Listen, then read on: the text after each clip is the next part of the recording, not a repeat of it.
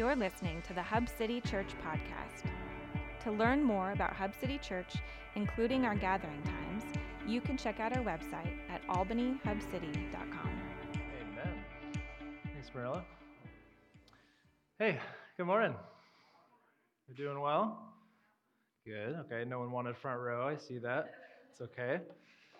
Um, well, guys, I don't want to make this white noise, but I do want to continue to encourage. Do not let this time be the only time that you spend in Matthew. Please, like the, the fact that we have the scriptures that we can be marinating in it constantly over and over again. Um, I mean, there's 28 chapters. Chapter a, a day is, you know, a month and um, and it would be good just to be a community that's steeped in that. So I don't want to become white noise, but just the encouragement. Like let's continue to dive into that. But we're in Matthew chapter three. We've already covered a lot of ground, um, and yet we're still only in chapter three. So it's super rich. Um, but by chapter three, uh, just to kind of speed us up or, or, catch us up to where we're at in the story, Matthew, uh, or sorry, Jesus. Matthew is full grown when he wrote this, but Jesus is full grown in Matthew chapter three. But not much is known about Jesus' earlier life. Okay, we don't have like a book of the scriptures that talk about Jesus as an infant or whatever, which would be like parenting gold, right? Or maybe it'd actually be terrifying because he like he was perfect, so it'd be frustrating. But what was Jesus' schooling like? What was he like as a kid? Like, what did he have friends? Was he weird? like, what, what are these are the questions I ask. Did he become an official rabbi at some point? Looking across a lot of the gospel viewpoints and the different viewpoints they have, we can piece together a few bits of information. Just want to say them real fast. So, all of the gospels talk about Jesus growing up in Galilee. Okay, we looked at that a few weeks ago in the little town of Nazareth, literally the sticks, like this little, little kind of like nobody, kind, nothing good comes from Nazareth kind of place. But the Gospel of Luke tells us about when he was 12 years old. When he was 12 years old, there's this little story. I'll say it real fast. His parents, Mary and Joseph, they took Jesus and they went to Jerusalem every year to celebrate Passover. And they went to Passover, they did the whole festival thing, and then they went home. And if you thought Home Alone was uh, not a Bible story, you're about to be corrected, right? They leave Jesus there, right? She looks at the camera and goes, Kevin, except it's Jesus, right?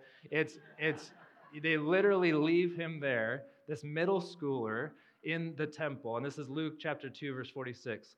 And after three days, they found him in the temple. three days, just think, okay?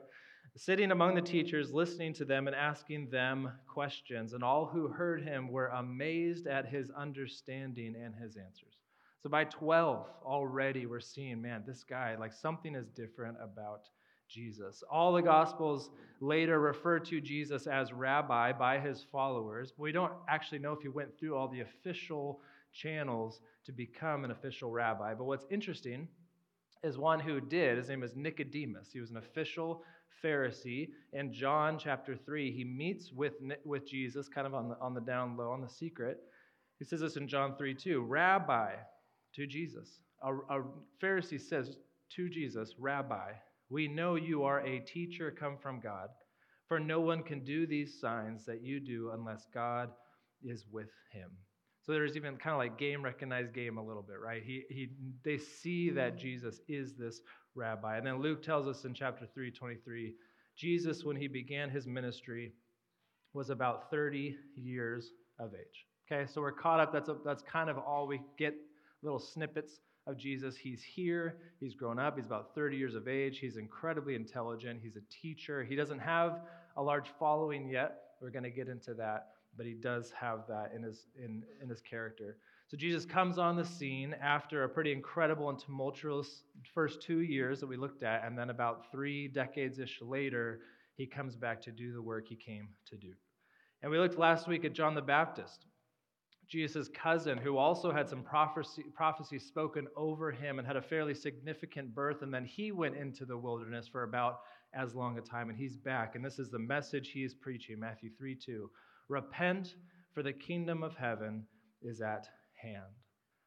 And we looked last week at when John, who was the first voice like a prophet in a long, long time, spoke and talked of the kingdom of heaven being near. Everyone, it said all of Judea, came to him to repent and be baptized. Why baptism? Baptism is a very complicated subject. Okay, everything from what it is, what it's supposed to be, how it's supposed to be done, etc.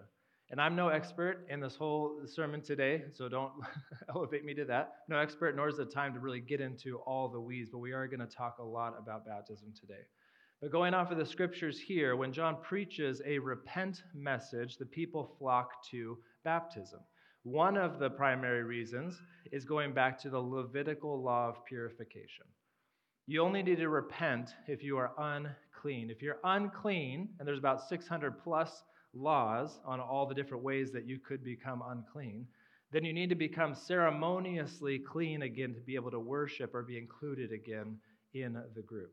So, upon the confessions of sin and the washing of the water is a ritualistic way of cleansing oneself in order to be considered clean again or right with God. Okay? Therefore, the prerequisite for baptism was acknowledgement of sin and repentance of sin. Are we all we're all there a little bit? Okay. Another layer of baptism is to symbolize the journey of the Israelite people from slavery and death to freedom and life. From Egypt through the Red Sea, passing through the waters, and then to the promised land, passing through the Jordan River. And we briefly mentioned this about Jesus' life, but uh, we made a graphic that is, especially in Jesus' earlier life, he mirrors that of the Israelite journey. So, sorry if it's a little far away to see, but you see in, in uh, Exodus 1, chapter 1, the birth of Moses, the birth of Jesus. There's, there's this fleeing to Egypt, there's this death of the children, passing through the Red Sea. Now we'll see in Jesus' baptism the wilderness wanderings of the Exodus people. Jesus, we're going to see next week, gets into the wilderness. We'll see what happens there. And then bringing of the law of God and the Sermon on the Mount for Jesus. And you can see how he is becoming the face of Israel.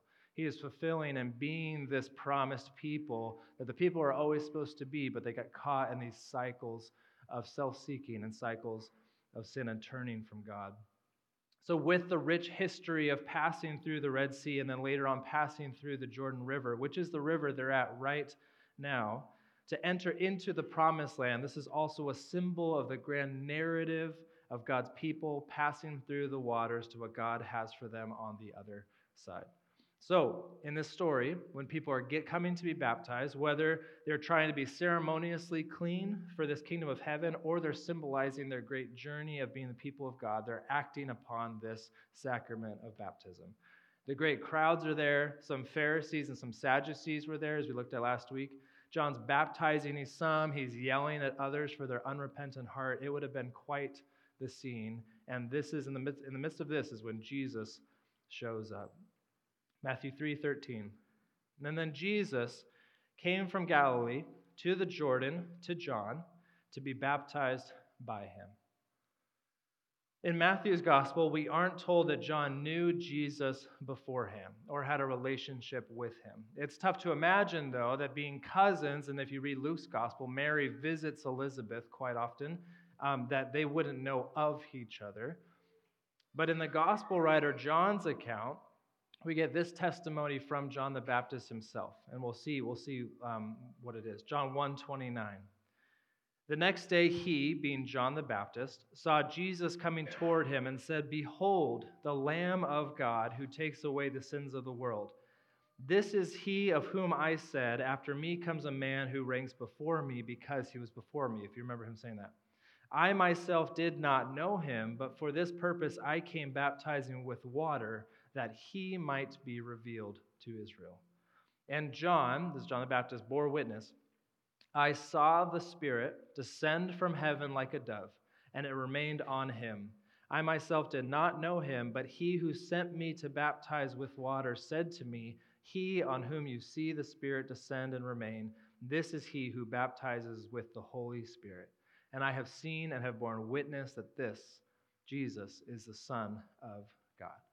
So, right there, there's like this, this eyewitness testimony of the scene we're about to dive into. And John has some idea who, who Jesus is. And back to Matthew, he, he has a reluctance before he baptizes him. He has this reluctance to baptize Jesus. If you remember, the, last week we talked about his reluctance to uh, baptize the Pharisees and the Sadducees. He said, You want to look good, you're on the outside. But you have not repented in your heart. He saw their unrepentant heart and their empty religious practices. But here, John is reluctant to baptize Jesus for a different reason. Because John knows that Jesus, even though he says he doesn't know him, has no sin or need of repentance. Matthew 3:14. John would have prevented him, saying, "I need to be baptized by you, and do you come to me?" But Jesus answered him, Let it be so now, for thus it is fitting for us to fulfill all righteousness. Then he consented. So John discerns this. I, the baptizer, need to be baptized by you. That's how different we are. That's how set apart, how holy you are. Not that John thinks he's perfect, but he's fulfilling a priestly duty for the people and an opportunity for hearts to soften towards God. But John's submission to Jesus' authority in the area of cleanliness before God is absolute. Jesus' response is fascinating. Let it be so now, for thus it is fitting for us to fulfill all righteousness. Jesus doesn't need to become righteous. He is the righteous one. He is the Messiah, the Christ, the anointed one. But he is going to. He's going to be baptized. Why? I would argue because he's choosing to take his place for the people. He's already begun to take the burden of being of the new Israel, fulfilling God's intended purpose. And here, as a fully grown man and fully God, he's choosing to humble himself and demonstrate for his followers the journey symbolized in baptism that is from death to life. Later on in our scriptures, the Apostle Paul is going to articulate and we, what we've seen to be true throughout all of human history, but especially in the scriptures, that sin leads to death. Baptism was the symbol of dying to the self, putting to death the sin in the self that creates the uncleanliness so that there could be the opportunity for life again. Jesus, who is sinless, has a bit of a different experience here. And this is the scene of Jesus' baptism, and it's extraordinary verse 16 of Matthew 3. And when Jesus was baptized, immediately he went up from the water, and behold, the heavens were opened to him, and he saw the Spirit of God descending like a dove and coming to rest on him. And behold, a voice from heaven said, This is my beloved Son, with whom I am well pleased. What a scene just to sit into that and to even know that from John, that, that John the Baptist, assuming from the Spirit of God, was told, the one whom you see the Spirit on is the Christ. Can you imagine the scene for John as well? To see it. Now, many people over the years have, have wanted to imagine it. So I, I found a, a little bit of art. I love art, um, and I love pictures and paintings and things. So this is kind of a famous painting. This is um, I, and I'm, I apologize, I don't know the names as well. I know Leonardo da Vinci, I know to say that. But Andrea del Verrocchio, if that's the way you say it, that was actually his master. Leonardo da Vinci's like trainer. He painted most of this picture, and, uh, and just a fact that doesn't mean anything to anyone. Leonardo da Vinci actually finished it by painting his fa- or face on that, the kid or girl or somebody on the bottom left. Um, and it actually made his master never want to paint again. It's pretty funny. Um, but uh, they, this is how they depicted it. Notice even like the bird, the dark bird is like fleeing to the darkness, right? But you have the dove descending, God's hand. Like this is how they kind of pictured this and, and very specific of the, uh, the sprinkling there. Uh, the next one is um, uh, a Spanish painter, Juan de Pareja, the baptism of Christ in the 1660s. So it's a very Baroque style. Um, you can see lots of contrast, lots of dark to light, really fascinating. It's hard to see. Up in the little woods there is actually John the Baptist preaching. Uh, so I don't know who this character is. Um, and then a bunch of chubby babies, which is awesome, right? So just kind of like fun, like how people are like, they're wrestling with this. Like, what is this idea? What Jesus' baptism? It's huge. It's, it's a big thing. Um, and then this is a picture. This is modern day Jordan River. So people, pilgrims can go and uh, you can actually be baptized right there. And I just I love how they like put gates and you know they make it safe and you know kind of thing. And so you can go. Has anyone ever been? You've been? Oh, amazing. Have you really? That's incredible. That's amazing. Dang. Okay, sweet. Um, thank you for sharing that. That's amazing. Um, and then, of course, my personal favorite. I asked my four-year-old. I, I I said, I read her the story and I was like, just draw and I'll just put it in the sermon. And she, she drew, so I guess the houses are Galilee, I guess, and she came from the city and, um, and then the son and obviously Jesus. So be blessed by Peyton's drawing of baptism. Now, while we could spend a while talking about like what it looked like, how it was supposed to be done, how we baptize even today in the church, and depending on your tradition of faith, it looks different, right? There's full immersion in the water versus a sprinkling. There's infant baptism versus believer baptism, where there needs to be a confession of faith, whether you use tap water or LaCroix. I mean, there's lots of options.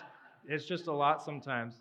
But what I'm most fascinated to explore with you all today is what baptism means for the Israelites right here in Matthew's day as Christ is unveiling what it could mean and unveiling the kingdom of heaven here. Keep in mind, the people have been waiting for the kingdom of God, they've been waiting for the kingdom of heaven. They've been in exile time and time again. They constantly offer sacrifices. They constantly partake in the Jewish law of cleanliness. They know that the day of the Lord is coming, that God's kingdom is coming, and they want to be ready for it. And after 400 silent years, God sends a prophet in John the Baptist to preach that the kingdom is coming. It's here, guys, get ready. The great sign has been spoken, so the people rushed to be baptized, to get right before the Lord. They needed to get right, so when the day of the Lord came, then they would have no sin in them and be found not guilty and welcomed into the kingdom of heaven. So baptism was for something. It was for repentance, to become clean once again. And that is what John is doing. If you notice, John the Baptist, he's not preaching salvation in baptism, he's preaching repentance in baptism. Matthew 3 11, I baptize you with water for repentance. But after me comes one who is more powerful than I, whose sandals I'm not worthy to carry. He will baptize you with salvation with the Holy Spirit and fire. So, John isn't preaching that this is it. He's not saying the most profound thing you can do to show your faith in God is to be baptized in the church. He's saying the kingdom of heaven is coming, so repent and prepare yourself for what is next. The people are responding and are in great anticipation of what is to come, probably looking around, maybe even looking to the skies, like wherever they were drawn. Little do they know, Jesus from Galilee, unknown, not attractive, as we looked at last week, no followers, yet no prestige, born in a manger, not a temple, grew up in Nazareth, not Jerusalem, not coming in on a white horse. He's in his swim trunks right next to them, right next in line. And when he gets to John, somehow John knows this is the one. They have this little conversation, and then Jesus is baptized. And whether the people, it's actually unclear if the people around got to see the heavens open or the dove descending or God speaking. It's very unclear. Although we read that John said it, we get this insight that this is an anointing moment for Jesus. God Himself speaks and blesses Jesus as His anointed Son. Notice, has Jesus done anything miraculous yet? Not because He did a miracle. Has Jesus given any incredible sermons yet? Because in humility and obedience to the call to live as fully human, Jesus follows through the practice of baptism to make the way for the people of God to follow him. He is the righteous one doing what the unrighteous had to do so that the unrighteous could become righteous through him. Jesus' life is already reversing what the people expected from God and his kingdom. And this is the kingdom of heaven, but it's upside down. Jesus should be confessing the sin that has led to death and then entering through the waters. Instead, he's bringing a sinless life into the practice of dying to self by being baptized himself. Jesus is already modeling the place he's going to take for the people. Where there was once death, he will bring life. Where there was sin and bondage, he will bring freedom. Where the people have failed and darkness has won, he will not fail and he will bring light. this baptism is the foreshadowing of Jesus going through death to bring life. Or another way to put it, Jesus, The revealer of the kingdom of heaven will bring life, but it will be through death. And what that looks like at this point in Matthew chapter 3, they don't have a clue. But this will start to unfold as we continue through Matthew's gospel. Today, what we should see, Jesus, eh, what we should see is Jesus is continuing to fulfill all righteousness in his life.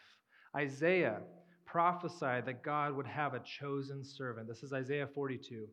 Behold, my servant whom I uphold, my chosen, in whom my soul delights. I have put my spirit upon him. He will bring forth justice to the nations. What an incredible position. This servant will bring justice to the nations, but this servant would suffer. Isaiah 53. But he was pierced for our transgressions, he was crushed for our iniquities. Upon him was the chastisement that brought us peace, and with his wounds we are healed. All we like sheep have gone astray. We have turned every one to his own way, and the Lord has laid on him the iniquity or the sins of us all. Right? God is anointing Jesus in this baptism scene here as the one whom all of that will take place. This great and awesome suffering servant Messiah is my son. It's all upside down. It's winning by losing. Jesus' anointing looks like a sinner's baptism. Jesus' crown later on is going to be made of thorns. His throne isn't high, it's low. Jesus' life isn't comfortable, it's full of suffering. It's all winning for the kingdom of heaven, but it looks like losing down here on earth. It's life through death. That's all encompassed in the symbol of baptism. And now, if we, as the modern church, we understand the significance of this upside down kingdom, then we have a role and a partnership with God in continuing this beautiful practice in baptism. The question could be asked well, why do we continue to baptize then? When salvation isn't found in the act, what is the beauty and gift for us in the practice of this in the modern day church? Well, a couple things. In the end of it all, when Jesus goes through the full actual death, burial, resurrection, and we read his great commission to his followers in Matthew 28, we read this Matthew 28 18. And Jesus came and said to them, All authority, just pause there, all authority in heaven and on earth has been given to me. Go, therefore, and make disciples of all nations, baptizing them in the name of the Father, of the Son, and of the Holy Spirit, teaching them to observe all that I have commanded you. And behold, I am with you always to the end of the age. So, first off, one of the main reasons we still do baptism as a church is because Jesus said to do it. He told us to do it. Might seem simple, but it's right there. But there's a difference. He's not saying to baptize them so that they could then repent and then become disciples. Jesus said, Make disciples who are baptized, immersed in the name of the Father, Son, and Holy Spirit. Baptizing those who are at the same time giving their lives in discipleship to Jesus, spiritually soaked with the Spirit of God. Going to back to what John the Baptist said last week, and Jesus will say in a Sermon on the Mount that every healthy tree bears good fruit. It's tough to not bear good fruit if you're spiritually dripping wet with the triune God. But also going back to the Great Commission, see, baptism used to be what the people did for something. Examples for repentance, for cleanliness. The authority for their cleanliness was the ritual act of baptism. But in Jesus, who has now all authority. It's something to be done in the name of God. The name of the God that revealed himself in full Trinitarian power at Jesus' baptism the Father, the Son, and the Holy Spirit. The authority of righteousness is no longer in the sacraments themselves, but Jesus himself as the embodiment of the sacrifice, as the sacraments. Jesus is the baptism we are baptized into. Just like later in the Gospels, we'll see that Jesus' own body and blood is the communion that we receive. Now, listen, baptism and the sacraments are and have been a fairly hot topic in all of church history. Right? Churches split over this stuff, denominations start over teachings on this subject. So, all of us, my prayer for myself, for all of us, is just in humility. We need to read for ourselves and fall into the traditions that most take us to the heart of worship of God. But as is usually the case in our scriptures, the Old Testament sets up a theme or something that then becomes a symbol, and then Jesus usually fulfills or completes that symbol in himself. And then the New Testament writers help explain and expand on that fulfillment and what that means for our lives in the present age. So we've talked a lot about baptism, but I want to get real practical in our thinking about baptism as we close today. And I think we'll find the Apostle Paul's words really encouraging here. The Apostle Paul writes much of the New Testament. He writes so beautifully in his letter to the Romans, where he's systematically proving that Christ is sufficient for salvation. Okay, there's not a bunch of stuff you have to do. Christ is sufficient. And where sin was, his grace is enough to cover all who would confess, repent, and be made new by him. Paul brings up this concept that we are not just baptized ritualistically, but that we're baptized into Christ Jesus spiritually. This is how he writes about baptism into Jesus. Romans 6, starting verse 3. Do you not know that all of us who have been baptized into Christ Jesus were baptized into his death? We were buried, therefore, with him by baptism into death, in order that just as Christ was raised from the dead by the glory of the Father, we too might walk in the newness of life. For if we have been united with him in a death like his, we shall certainly be united with him in a resurrection like his. We know that our old self was crucified with him in order that the body of sin might be brought to nothing, so that we would no longer be enslaved to sin. For one who has died has been set free from sin. Come on. Now, if we have died with Christ, we believe that we will also live with him. We know that Christ, being raised from the dead, will never die again. Death no longer has dominion over him. For the death he died, he died to sin, once for all. But the life he lives, he lives to God. So you also must consider yourselves dead to sin and alive to God in Christ Jesus. Can I get an amen? Come on. Paul, bring it. Christ's death is our death, but his life and life to the fullest is our life. The, the Greek word used in Matthew for baptism means immersion, it means dip or immersion. This is symbolized with water, and that is what John uses. But restored life with Jesus being, means being immersed, completely covered in a life, in, in a life that is a life giving spirit of God covered, a life immersed in God. Does that describe your life? Fully immersed with God. When the ancient Israelites were baptized, they were identifying with their ancient story from Egypt to promised land, from death to life. Today, we baptize and are baptized to identify with the story of Jesus, where he paved the way for the sinner to receive salvation, for the sick to be healed, for the lowly to be lifted up, for the dead to be made live again. Baptism used to be something for something to do, but in Christ Jesus we baptize because of something done. Paul continues in practicality here, verse 12 of Romans 6. Let us not sin, therefore, let, let not sin, therefore, reign in your mortal body to make you obey its passions. Do not present your members to sin as instruments for unrighteousness but present yourself to God as those who have been brought from death to life, and your members to God as instruments for righteousness. For sin will have no dominion over you, since you are not under law, but under grace. Present yourselves to God as those who have been brought from death to life. Beginning with Jesus' baptism, the Christian baptism is an outward expression of an inward faith the faith that Jesus is the Christ, the image of the invisible God, the revealer of the kingdom of heaven, the one who said, It is finished. And because baptism is no longer the basis for our cleansing, it is a freedom for those who believe in Jesus Christ as Lord to symbolize that, being washed in newness of life, shedding off their old ways of the self and putting on the new self, immersed, completely covered in the Spirit. This is what's so amazing about what Jesus has done for us. If you believe, and You've immersed your life in the Spirit of God. It's Christ in you that is the hope of glory now. That means when God reveals himself, he doesn't see who's worthy or not worthy, clean or not clean. He sees his son.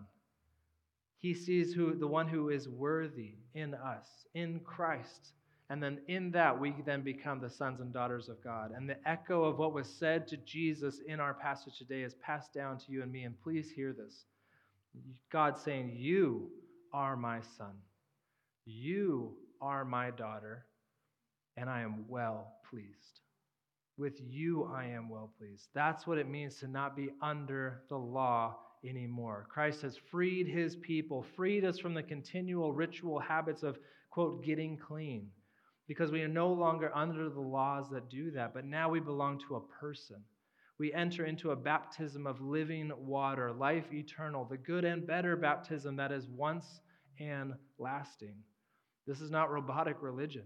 This is freedom in Christ. Right? This should be good news.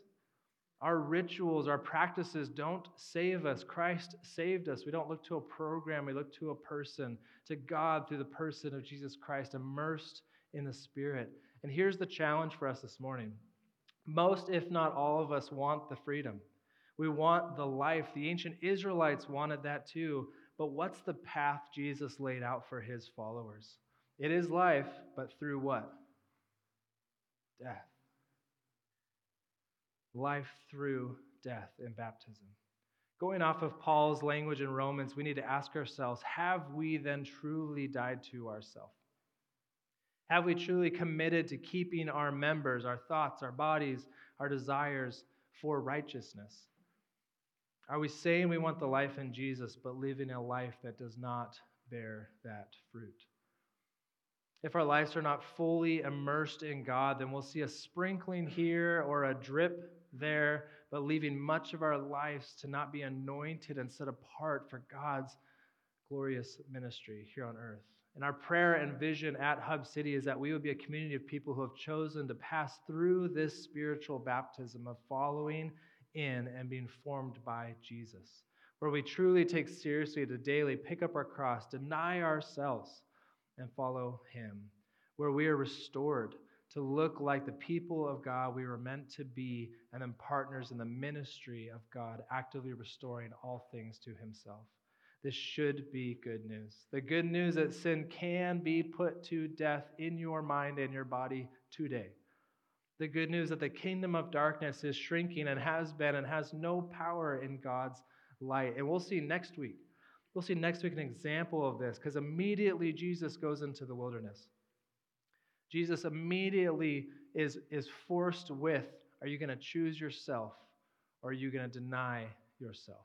And as he's going to do, he's going to show us the breakthrough of that, demonstrating the powerlessness of sin before God. But today, we're going to respond, not just to the information we heard, but responding in worship to a God who is readily available and desires to form a people into the likeness of his Son, Jesus Christ.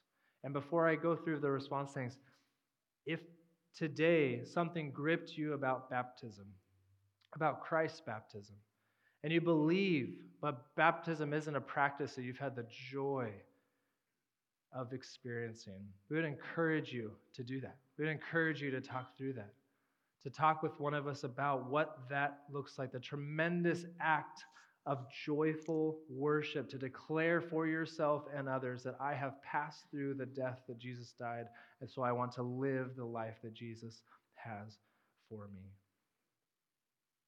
But we do that in a lot of other ways too that are beautiful, where we sing, we sing praises to God, and we're going to shout those out. We pray to one another, pray to our God, have communion with Him and talking and speaking and sharing our hearts. That's where those the members that, that Paul talked about, that's where we dedicate those things. To God, take these things, reveal in my life where I have not died to myself, where I'm still holding on to these things. Will you reveal that to me? Right? We give of our riches. Some of, sometimes that's in our money, that's in our finances, especially in America. That's something we hold on to. It's ours. We worked hard for it, right? But to actually, it's, it's countercultural to give it to something to bless the community. But that's the beauty of the church, that people would be without need or want. and then receive communion. This is huge. We're talking about the sacraments. These are things that have been happening for so long baptism and communion. And again, we could do a whole sermon on communion, and we will when we get to it. But the thing, the thing about it is, this is Jesus' body and Jesus' blood. It's the same kind of idea, the spiritual act of symbolism here. And I want to read for you Matthew 26, the, the scene where Jesus shares about communion. Matthew 26, 26. Now, as they were eating, Jesus took bread, and after blessing it, broke it and gave it to the disciples and said, Take, eat, this is my body.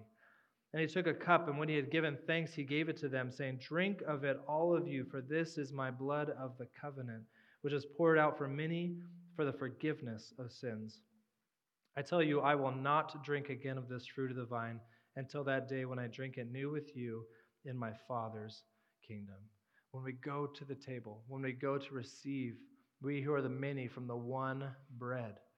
Like this is Christ saying, Listen, I have, I have done this for you. I've passed through this for you so that you, I who know no sin could become sin. So now we could stand as the righteous before God because of Christ. So let's worship him today. Can we do that? Let me pray, and then you're free to go and receive.